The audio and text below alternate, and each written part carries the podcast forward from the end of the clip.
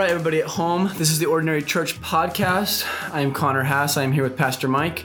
And uh, this morning, Pastor Mike, we want to rewind a few weeks back to uh, a sermon. You're preaching on delighting in the Trinity, you're preaching on the Holy Spirit, and you promised us 10 ways that we can respond to the Holy Spirit, and then gave us three. No, you're right. So, I shortchanged so we are ready. We are ready. The time has come. We're ready to hear uh, seven more ways that we can respond to the Holy Spirit. So, Okay. uh, yeah, if you could maybe maybe quickly run past those first three again. Let me do that. In fact, let me even back up a bit and give Okay.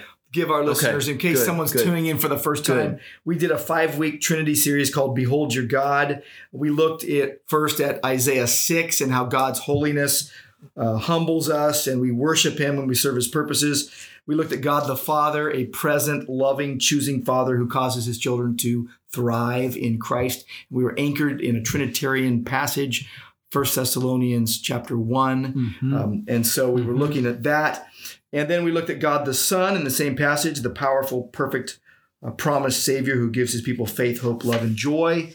And then we move on to the Holy Spirit. So we were looking really at 1 Thessalonians 1 5, where Paul says, My gospel came in the power and in the Holy Spirit with full assurance. So Mhm. gospel came not only in power, Mhm. but in the Holy Spirit. Hmm. And who is the Holy Spirit? What does he do? How are we to respond to him? And so we really looked at that and we talked about the obvious things. The Holy Spirit's God, right?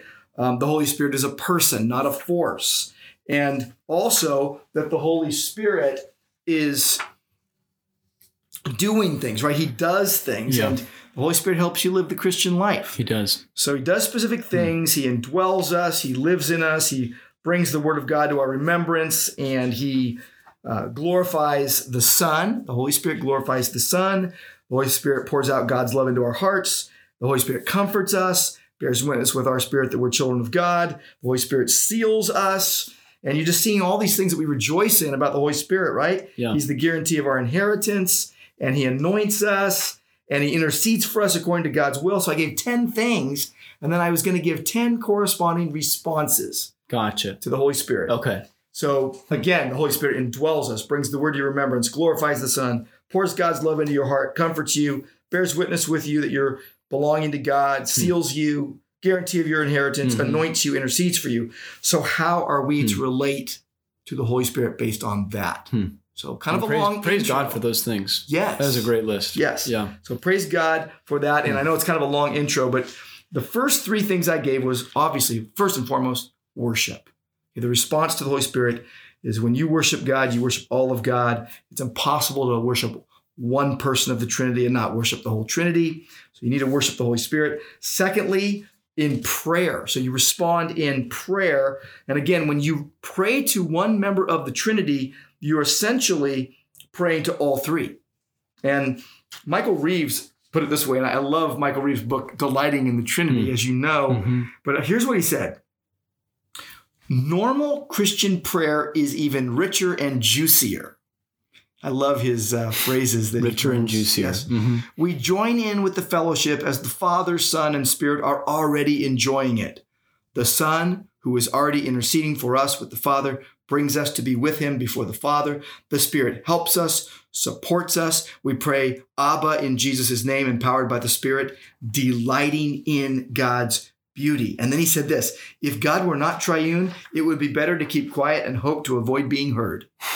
It's like, wow. Hmm. Okay, so we had that. Strong, strong words. This third response to the Holy Spirit, and I took a lot of time on it, but is that we read and hear and listen to the Word of God.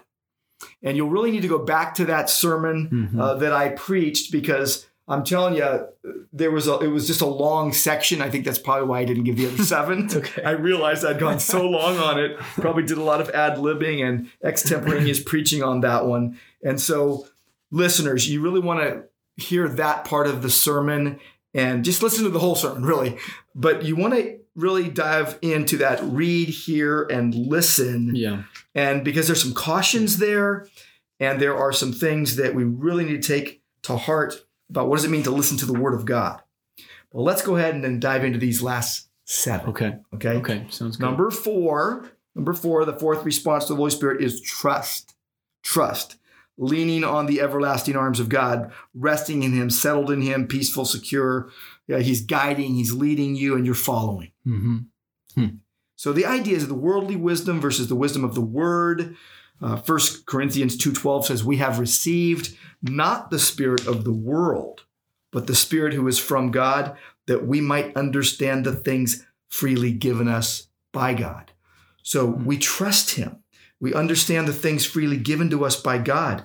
And you think about it, the Holy Spirit's power in your life comes first by letting the word of God dwell in you richly. Mm-hmm. Okay, Colossians 3:16. Mm-hmm. And then delighting in the Lord, primarily through the lens of his revealed word.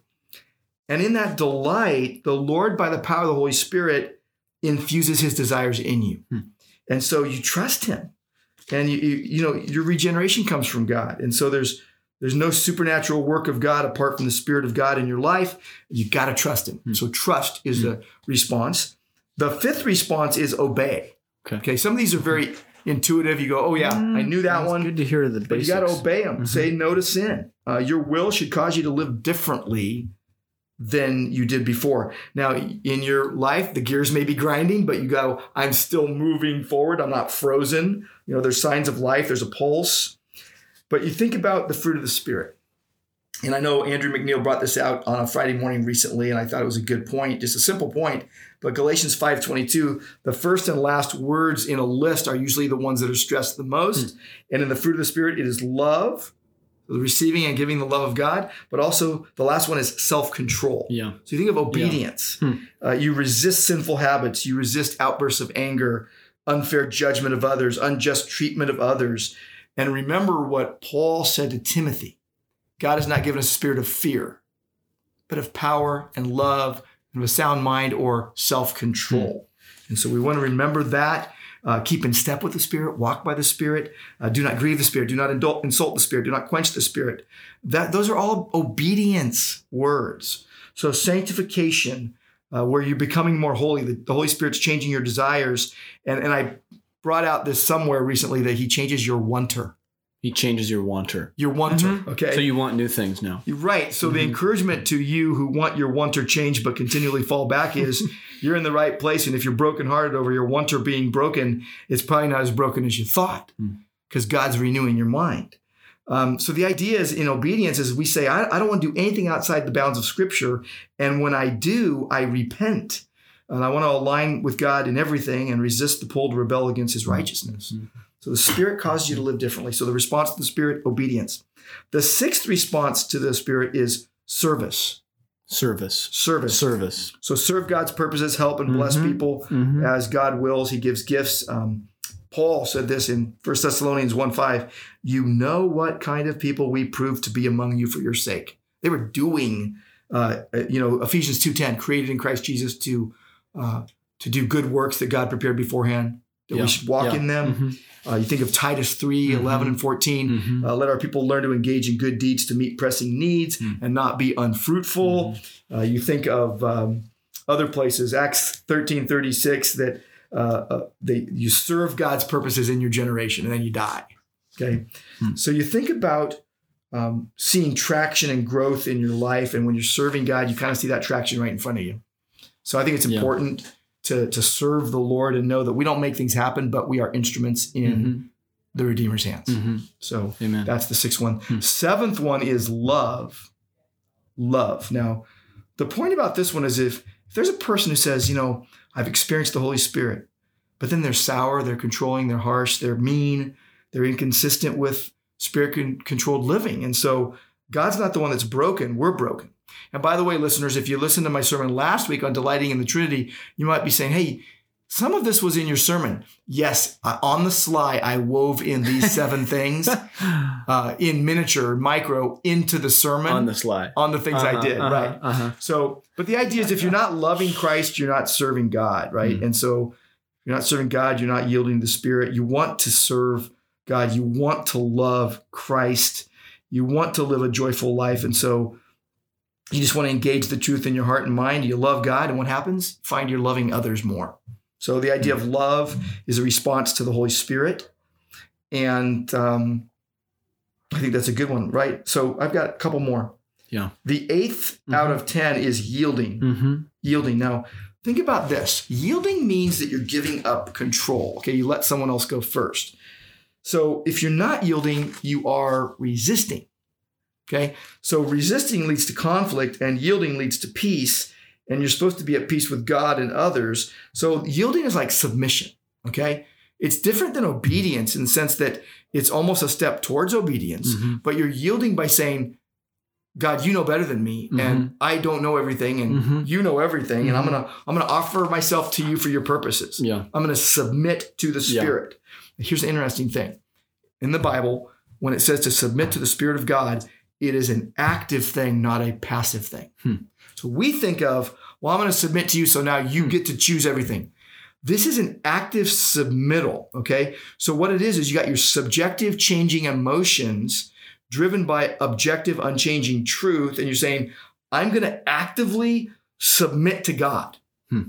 Okay? And that that's Yeah. going to put me in line Yeah. to start obeying more. Hmm. And so um, when we disregard scripture, we disregard God who gives the Holy Spirit to us. Mhm. That's what 1 Thessalonians 4 8 says. Hmm. If you disregard what God says, you disregard God who gives the Holy Spirit to you. That's right. And the Word of God is authoritative, so we have to submit to it. And I think the idea of yielding really captures Yeah. submittal. Yeah. And um, that's that one. Hmm. So yield, follow, be led by the Spirit. That's normative Hmm. for every Christian. Hmm. Okay. Um, by the way, when you're being led by the Holy Spirit and you're dealing with the Romans 7 battle, and you got Romans 8, but it seems right out of your reach, you're, you're enveloped with the Romans 8 truth, but you're slugging through the Romans 7 battle, um, but you know you have victory in Christ, Mhm. so you keep yielding to God. Mhm. So that's the Mhm. idea. Mhm. Mhm. Okay, two more. The ninth one is work. Work. Now, some people think that letting the Spirit be in control is opposed to planning and working hard, and that, oh, you know, spiritual people are the most spontaneous people. Not necessarily. Uh, no, the Spirit works to inspire you to plan and to think and to press on to holiness. I mean, Paul was spirit filled, and here's what he said in 1 Corinthians 15 10 By the grace of God, I am what I am, and his grace toward me was not in vain. On the contrary, I worked harder than any of them, though it was not I, but the grace of God that is with me. Hmm. And then Colossians 1:29, he says, For this I toil. Right? He's toiling, he's working hard. Then he says this, not just toiling, struggling. Hmm. So I, I for this I toil, struggling with all his energy that he powerfully works within me. Did you notice? He's struggling with the energy of God working in him. Working in him. Sounds like Philippians 2, 12 and 13. Yeah. Work out your salvation with fear and trembling, for it is God who is at work in you to will and do his good pleasure. Hmm. All right, last one Last one. out of 10. Last Mhm. one is this uh, rejoice. Okay, rejoice. That's a response to the Holy Spirit. What Paul told the Thessalonians is this you receive the word of God amidst much opposition with the joy of the Holy Spirit. So that the, the joy was inspired by and given by the Holy Spirit. And you think about it, um, here's the Holy Spirit, who is God, a person, not a force, who does specific things, and you're to relate and respond to the Spirit of God. And, and you boil it down, you're like, man, I want to worship, I want to serve, I want to wait on Him. But I'm rejoicing as I'm doing all of these things. Like, Mhm. man, I could be going through the worst time in my life and I can still rejoice Hmm. that, that God is God and that He has saved me and that the Spirit's transforming me into a glorious new creation, like right before my very eyes. And I, I don't see it all the time, but I know it's true because um, the Bible says it. And I think, you know, to sum this up, I would say this believer, your life is defined by Christ and Scripture Mhm. not by your feelings, not by your emotions, not by your thoughts. And that the profoundest gifts that God has bestowed upon you are to be alive in Christ and fulfilling his purposes in the world right now. And how do you know that that's even going on? By the indwelling Spirit of God, Hmm. Who you want to respond to Mhm. appropriately. Mhm. So what God says about you, believers, probably far more than you're probably comfortable admitting or acknowledging, and the Holy Spirit is probably far more active in your life than you Hmm. acknowledge or trust Him for. You know, you got to lean not on your own understanding. Charles Spurgeon wrote, "It is ever the Spirit's work to turn our eyes away from self to Jesus, but Satan's work is just the opposite of this, for he is constantly trying to make us regard ourselves instead of Christ. We shall never find happiness by looking at our prayers, our doings, or our feelings. It is what Jesus is, not what we are, that gives rest to the soul. Hmm. If we would at once overcome Satan and have peace with God, it must be by looking to Jesus. Hmm. And here's the interesting thing you look to Jesus by responding appropriately to the Spirit of God. Yeah.